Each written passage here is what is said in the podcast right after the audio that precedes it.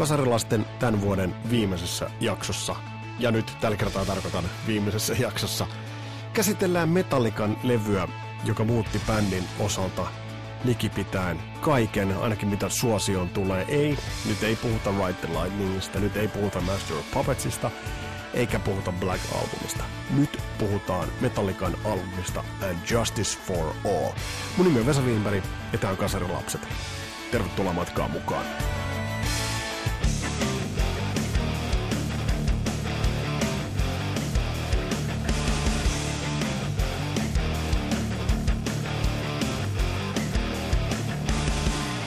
Ja niinhän se todellakin kävi, että en mä malttanut vaan olla hiljaa. Tuli nimittäin Harrilta niin loistava vinkki ja hyvä näkökulma itse asiassa Metallikaan. Mä oon hyvän tovin pohtinut sitä, että miten mä Metallikan käsittelisin ja Harri heitti, että otappa käsittelyyn toi And Justice for All-levy. Ja siinä Harri on täsmälleen oikeastaan ihan oikeassa siinä, että liian usein puhutaan Black Albumista – liian usein puhutaan Ride the Lightningista tai sitten puhutaan äh, Master of Puppetsista. Olkoonkin, noin noi ovat helvetin hyviä levyjä. Äh, tai Killemallista, mitä nyt sen saatoin unohtaa. Aika monelle muuten Killemall tuntuu olevan se äärimmäinen suosikki. Ja muun muassa tämän podcastin tuottaja Juha-Pekka Taskinen on, on useasti pitänyt Killemallia nimenomaan esillä. Ja tähän syssyyn sanotaan nyt myös se, että se paljon ja puhuttu Slayer-jakso, se on tulossa, se tulee tuohon alkuvuoteen. Se tehdään Panu Markkasen kanssa ja siinä käydään siis Slayeria läpi. Mutta palataan tuohon Metallicaan, palataan oikeastaan Metallicaan Kaostinen artikkelin kautta. Kaostinen, tämmöinen metallimusiikin raskaamman musiikin verkkojulkaisu. Tuossa hiljattain Johanna Anja kirjoitti erittäin hyvän kolumnin nimeltään otsikolla Aika on uusiutumisen vai onko sittenkään. Ja tässä pohditaan sitä, että mitä uusiutuminen bändeille on. Äh, onko se huonontumista, onko se hyvä asia vai onko se huono asia, onko se heikentymistä vai, vai miten, miten tämä uusiutuminen nähdään.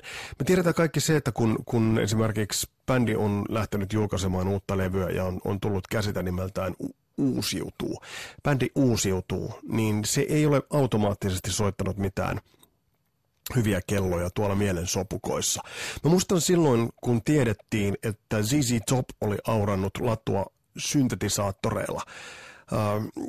80-luvun alkupuolen esimerkiksi Legs-biisissä soivat syntetisaattorit aika raikkaasti ja sitten toki Afterburner-levyhän on kuorrutettu niillä.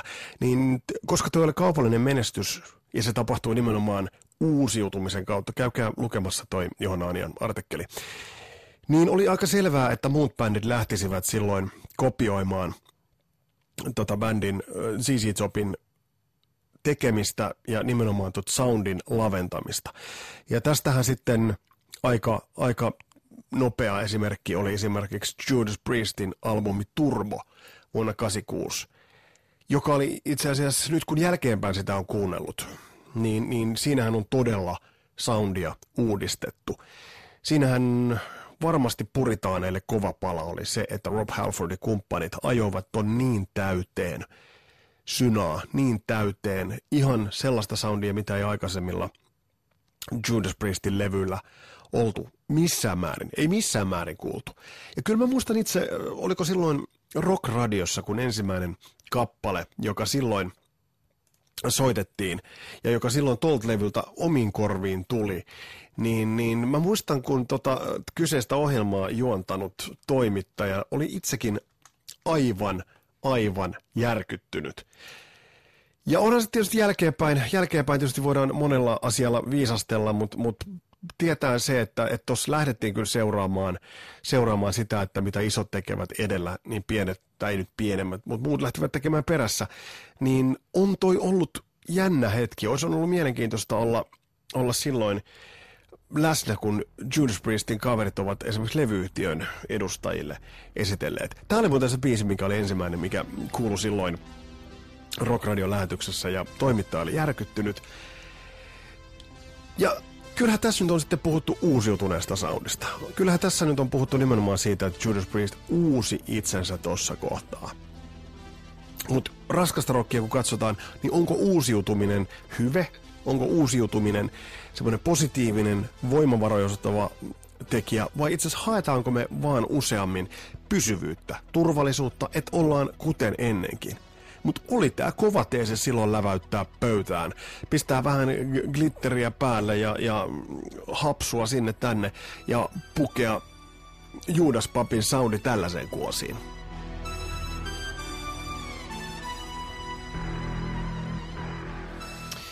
Ja se nyt tietysti pitää sanoa, että tähän oli äärimmäinen kaupallinen, kaupallinen menestys. Fuel for Life kierto, joka tästä launches varsinkin Pohjois-Amerikassa teki, teki hurjaa jälkeä siellä.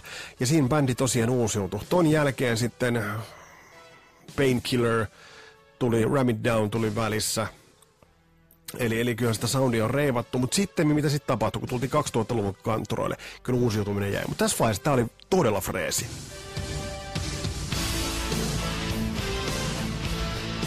Ja on tuo makea soundi, tommonen oikein, oikein läski, läski synä, synä soundi. Mutta tämä uusiutuminen, tämä nyt on teema, ja mä lupailin, että puhutaan metallikasta. Älkää hätäilkö, kyllä me sinne päästään. Kyllä me päästään siihen, siihen että mitä, miten Metallica oikeastaan käytännössä ratkaisi tämän jutun. Hieman toisin kuten Judas Priest ja muut. Mutta eiväthän kaikki tuohon aikaan välttämättä onnistuneet siinä kurssireivauksessa. Okei, okay, Maiden in Somewhere in Time siellä oli kitarasynaa, bassosynaa, meidän teki sen tyylikkäästi, pikkasen kevyemmällä pensselillä petsas tota soundia. Ja se on edelleen, edelleen erittäin, erittäin hyvältäkin kuulostavaa, että miten meidän ton ratkaisi. Mutta sitten on paljon bändejä, jotka ehkä vähän tarttuvat tuohon miekkaan ja hukkuivat, sortuivat tuohon miekkaan. Tulee mieleen vaikka Quiet Riot, jonka on levy kolmonen. Vaikka se on loistavia biisejä, niin se ei vaan yksinkertaisesti natsannut ja se ei toiminut Quiet Riotin osalta.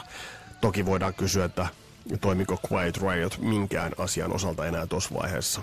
Ehkä voidaan väittää, että ei. Mutta uusiutuminen, pohtikaa sitä ja hakekaa Kaostinesta tuo artikkeli. Se on erittäin, erittäin hyvää luettavaa ja siinä pohditaan tätä asiaa, asiaa niin kuin tavallaan tätä uusiutumisen tematiikkaa. Ja kyllä mä väitän, kyllä mä väitän, että kun me ollaan tultu varsinkin metallin myöhemmille vuosille, metallin viimeisille, viimeisimmille vuosikymmenille, ei nyt ihan profetioita lueta sen loppumisesta, niin käsi sydämellä kasarilasten kuulijat. Uudet innovaatiot ovat olleet hyvin vähäisiä. Uudet innovaatiot, jos ei puhuta nyt, puhutaan e- enemmän yksittäisten bändin innovaatioista, puhutaan, puhutaan bänditasolla, ehkä enemmän kuin genretasolla. Iso innovaatio, viimeisin, joka todella ravisteli, tapahtui totta kai tuossa 80-90-luvun taiteessa, puhutaan grungesta. Mutta oliko sekään nyt täydellinen uudistuminen, koska siellä haettiin punkista, haettiin asennetta ja jopa ehkä, ehkä ilmaisua. Mutta sitten jos mä nyt heittelen tällaisia bändejä, jotka ovat aidosti tuoneet jonkun uuden elementin, on mun pakko sanoa Nightwish. Tai pakko ja pakko, vaan Nightwish yhdistetään klassisen laulunsa se power metal ilmaisuun. Ja Tarja Turusen soundi siinä keulilla oli, oli silloin, kun se tuli, niin oli aidosti jotain, ehkä sitten kuitenkin sellaista – joka oli, että sä sitä kuunnellessa mietit, että ei jumalauta, tällaista ei ole kuultu aikaisemmin. Toisia bändejä, joita nyt kasarilapsissakin on käsitelty. Mm, mä haluaisin nostaa tässä kohtaa esille Ghostin. Ja Ghostin siinä mielessä, että se on lähtenyt niin vahvasti konseptoinnin kautta. Tobias Forge on, on luonut alusta saakka julkisen imagon, rakentanut sitä tiettyyn suuntaan. Ja en mä tiedä, Mä olisin taipuvainen tässä kohtaa väittämään, että se Tobias Forgin reivaus, se kaupallinen äh, platformi, millä, millä bändi painaa tällä hetkellä, tekee äärimmäisen kaupallista musiikkia, niin pitääkin. Kasarilapset arvostaa kaupallista musiikkia, joka myy kuin leipä. Niin kyllä mä voisin taipuvainen ajattelemaan, että Tobias Forge on ollut jo ihan siis Ghostia luodessaan tähdännyt ehkä johonkin tuohon suuntaan, mutta se on mennyt sen tietyn pohjagenren kautta ja näin tehdessään saavuttanut ehkä kredibiliteettiä ja uskottavuutta tuolle bändille. Mene ja tiedä. Aika hyvin tällä hetkellä tekee. Ja kyllä mä sanon, että rockmusiikin, raskaamman rockmusiikin tällä hetkellä suurin äh, kiinnostus ja mielenkiinto tulee kohdistumaan, että mikä on prequel-levyn seuraaja, kun puhutaan Ghostin levystä. Siinä saatetaan puhua sellaisesta levystä, että me nähdään katapultin lailla maata kiertävälle radalle Ghostin laittava levy. Tai sitten me nähdään Tobias Forgin taiteellista jääräpäisyyttä. Ja kun taiteellisesta jääräpäisyydestä puhutaan, niin se ei aina välttämättä johda kaupallisen suosioon. Mutta tässä on yksi tosi mielenkiintoinen poikkeus. Ja nyt päästään Harri Vainion vinkkaamaan tämän kertaisen podcastin siihen todelliseen pihviin. taiteellinen jääräpäisyys saattaa maksaa itsensä ta- takaisin myös menestyksenä ja taiteellisena onnistumisena. Kaikille se ei sitä tee, mutta Metallikalle se sen teki, kun puhutaan levystä nimeltään And Justice for All.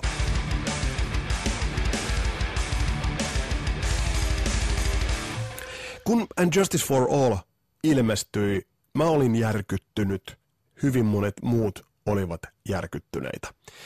Tähän oli syynä levyn soundit. Kuivat, narisevat, bassoloistaa poissaolollaan. Ja nyt korostetaan, ei edes mennä nyt siihen keskusteluun tässä podcastissa, että joo, YouTubesta löytyy joku raita, jonne joku on soittanut, soittanut ne puuttuvat Jason Newstedin bassot, mutta ei, ei mennä siihen. Se on, se on niin väsynyt keskustelu. Unohdetaan nyt se bassoraita se, sellaisenaan. Vaan puhutaan tämän, tämän äh, levyn äh, vastaanottamasta, äh, vastaanotosta siis, että millaisen vastaanoton tämä levy sai. Tässä menee jo senatkin sakaisin. Koska mä muistan, kun tämä levy tuli.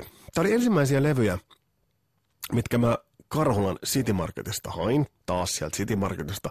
Pitäisi varmaan muuten silloiselle kauppialle joskus, jos on vielä hengissä, niin kirjoittaa jonkinnäköinen kiitoskirja, että kuinka monta levyä mä oon sieltä ostanut tai kuinka monta levyä mulle on sieltä ostettu vähän erilainen kuin tämä Karhulan Kemus, josta on tainnut mainitakin jossain jaksossa. Eli tämä oli siis se kauppa, kun se menit kysyä, että onko siellä sitä ja sitä levyä, niin sanoi, ei ole se loppu, että sitä oli viime viikolla, kun levy ei ole vielä siis ilmestynyt. Mutta mitä sä voit odottaa kaupalta, joka myy naisten kemikaali, kemikaaliotuotteita, kauneustuotteita ja levyjä ja soittimia siinä toisella puolella. No yhtä kaikki. Mutta kun uh, Justice for All, se oli ekoja levyjä, että et se oli yksi levy, mutta se oli tuplalevy. Tämä aiheutti totta kai todella paljon hämmästystä silloin. Eli mistä tässä on kyse? Toki 65 minuuttia kestoa selittää aika paljon tätä. Ja nyt on ehkä paikallaan pohtia, että olisiko se Def Leppardin pari vuotta aikaisemmin, tai hetkonen, vuosi aikaisemmin. Täsmälleen muuten vuosi aikaisemmin. Eli kun tämä ilmestyy, Justice for All-levy ilmestyy elokuussa 88, niin Hysteria ilmestyy elokuussa 87 näppärä. Siinä on vuosi eroa. Oisko esimerkiksi Hysteria kannattanut vetää tuplaa vinyylille. Mutta And Justice for All sitä oli ja se jollain tavalla aiheutti vähän sellaista ihmetystä. Nyt se on täysin ymmärrettävää. Ja kun sanotaan aina, että, että Lars Ulrich ja James Hetfield vittupäisyyttää vetivät sen bassoraidan olemattomiin, niin ehkä heidän osaltaan nyt sitten on sanottava kunnioitukseksi se, että tajusivat se, että vetää kahdelle vinyylillä koska levyn kokonaiskesto oli sitä, mitä oli. Mutta kun mä sitten fillaroin takaisin kotisunilaan ja sitten menin Philipsin stereopakettini ääreen, jolla mä oon pilannut kosolti mun levyjä, niin se soundi oli ihan jotain muuta kuin mitä Master of Puppetsin jälkeen mä olisin odottanut.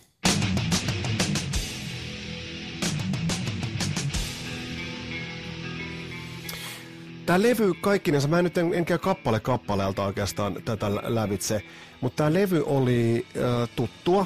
Kyllä tämän tunnisti, että metallikasta on kyse. Mutta just kun oltiin totuttu tietynlaiseen äh, soundistandardiin, että miltä metallika soundaa, ja me oltiin opittu se kolmivaiheisen oppimisprosessin kautta. Kill Em All, no tämä menen nyt siinä järjestyksessä, missä mä sain metallikan levyt.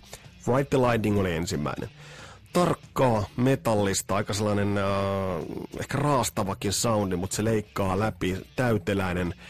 Äh, kaikki sieltä kuitenkin erottuu.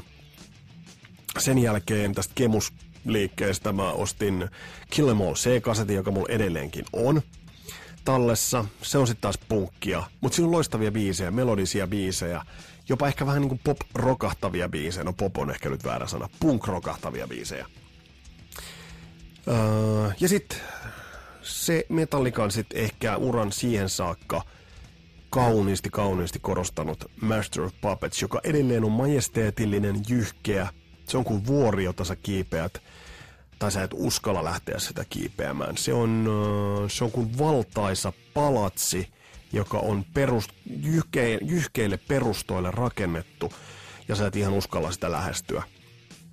Ja tämän jälkeen totta kai odotusarvo. Odotusarvo oli sen suhteen, mitä on seuraavaksi luvassa. Yhtä rouheat, rikkaat, syvät, täyteläiset soundit, kaikki soi, vaan ei.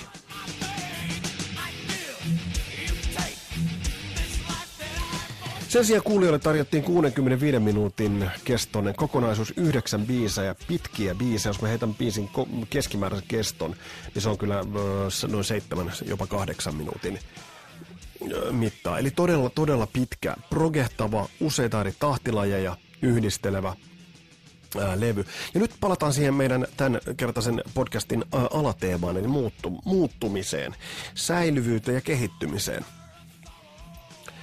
Ähm, kuinka olisi ollut helppo ratkaisu se, että Metallica olisi lähtenyt tekemään identtistä seuraajaa Master Puppetsille. Näitä identtisen seuraajan tekijöitä meillä on tullut sitten aika paljon. Tiedetään se, että kun Def Leppard lähti tekemään seuraajaa Hysterialle, he yrittivät epätoivoisesti Adrenalize-levystä saada äh, Hysterian seuraajan, ja siinä ei onnistuta.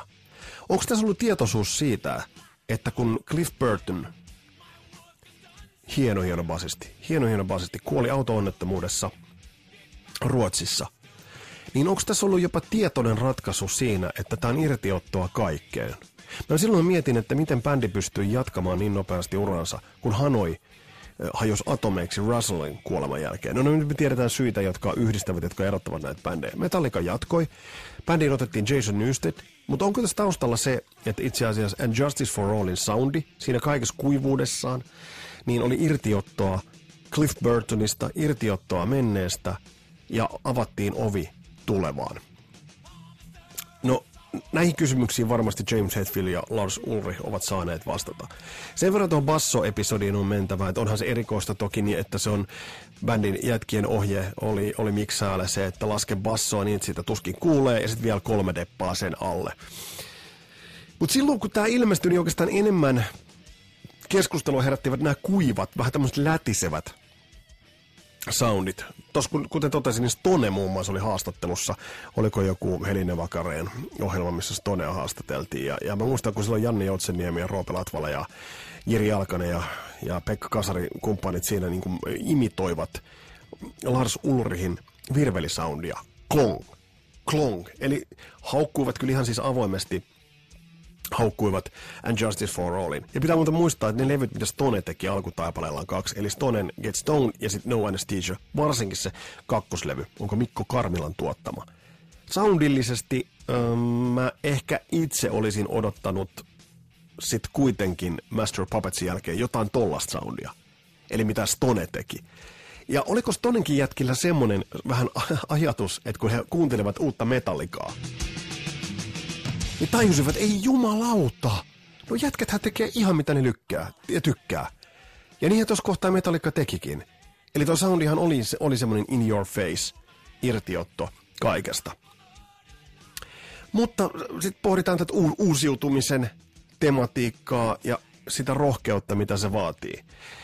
Oliko tässä uhkapelistä kyse? Se on vaikea sanoa, mutta tämä albumihan faktisesti – oli se albumi, joka nosti Metallican sit isojen, isojen merkittävien yleisöjen mm, tietoisuuteen. Hauska asia on muuten Metallikasta se, että Metallica oli alkuurallaan, Metallicalla oli erittäin hyvä suhde Suomeen. Olivat, olivat äh, pikku persläpi tanssilavoilla Suomessa ja, ja, ja Saapasilkka ja muualla, kuten kuultiin Sakari Hietalakin haastattelusta, että siellä ollaan pihtiputalla ollaan pidätetty eikä kurkkuleivistä ole pidetty. Mutta Metallikahan oli, kiersi paljon, ne kiersi Eurooppaa. Metallika totta kai äh, vahvat Eurooppa-juuret Lars Ulrihin takia. Toki myös sen takia, että New Wave of British Heavy Metal on bändille erittäin rakas. Hienoja tribuutteja Diamond Headistä ja muista sitten, mitä bändi tehnyt. Mutta tämä taiteellinen vastaanotto sitten And Justice for Allilla. Ähm,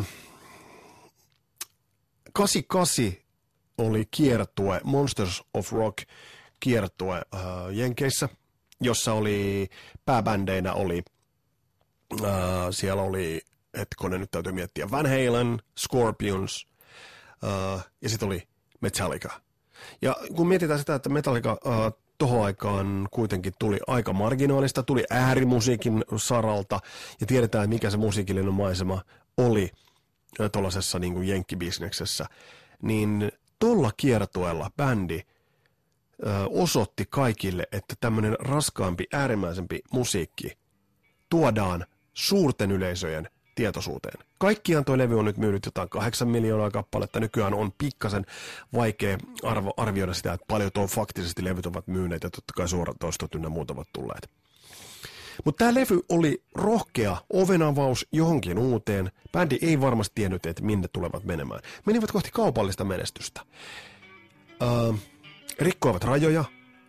One oli sellainen kappale, että se oli oman aikansa iso Hotel California, tai miksi sitä nyt kutsuu.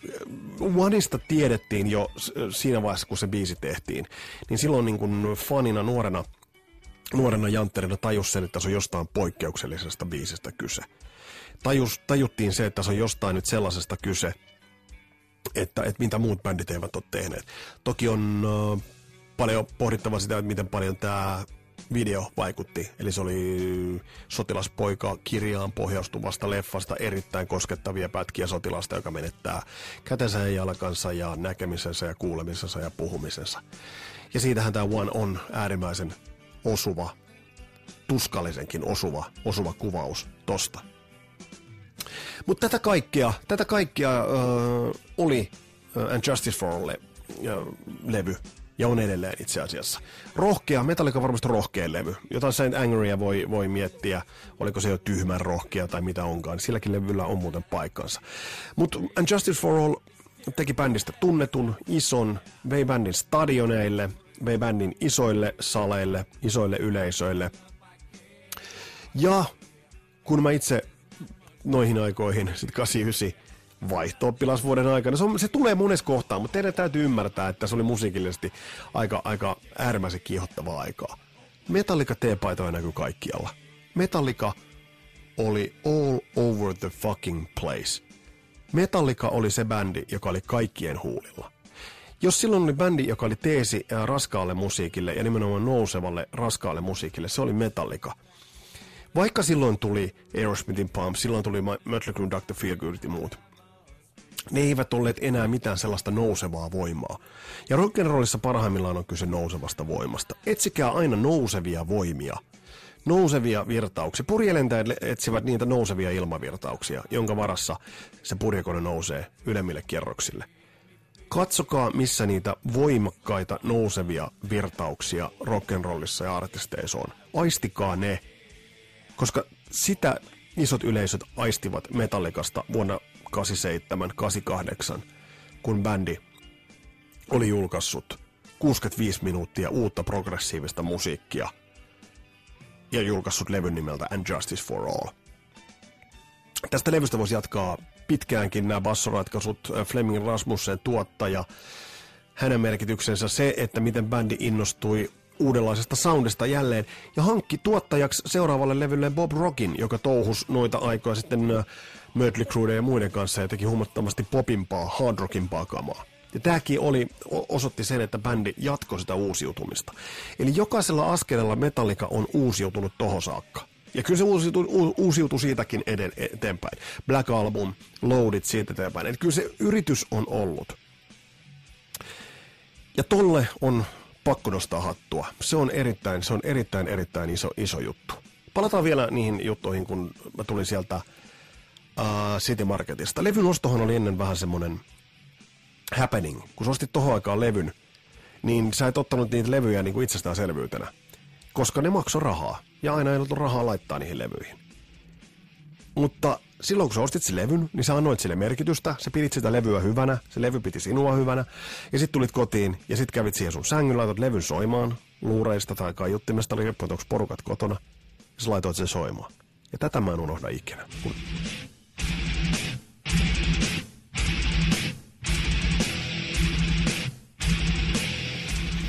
Se on kuin puudutuspiikki on tuonne selkäytimeen syvälle ja sinne se menee edelleen. Tätä on nuori nouseva voima parhaimmillaan. Metallica.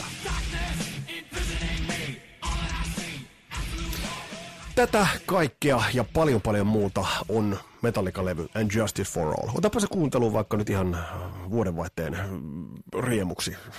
Mä oon muuten kasannut näitä tässä podcastissa esiin nostettuja artisteja, biisejä, tonne Spotify-listalle. Mä vähän freesaan sitä listaa, että nämä kaikki, mistä mä oon tässä puhunut, mahdollisimman paljon löytyy sieltä. Ja sieltä löytyy jo näihin jaksoihin nojaten, ja mä lisään edelleenkin ähm, niitä biisejä, joista mä oon puhunut tässä podcastissa ja, ja joita on analysoitu. Ota se lista tilaukseen, ota kasarilapset tilaukseen myös. Nyt löytyy iTunesin puolelta ja mukavaa, että oot ollut kuulolla. Hei, tää on ollut hieno vuosi. Me on maaliskuusta saakka painettu. Tommonen kohta 45 jaksoa ja helvetti ensi vuonna laitetaan runtua putkeen vuonna 2020. Tehdään hyviä juttuja silloin kimpassa. Kiva, kun oot, oot mukana. Mun nimi on Vesa Wienberg. Tää oli Kasarilapset podcast ja palataan astialle. Moro!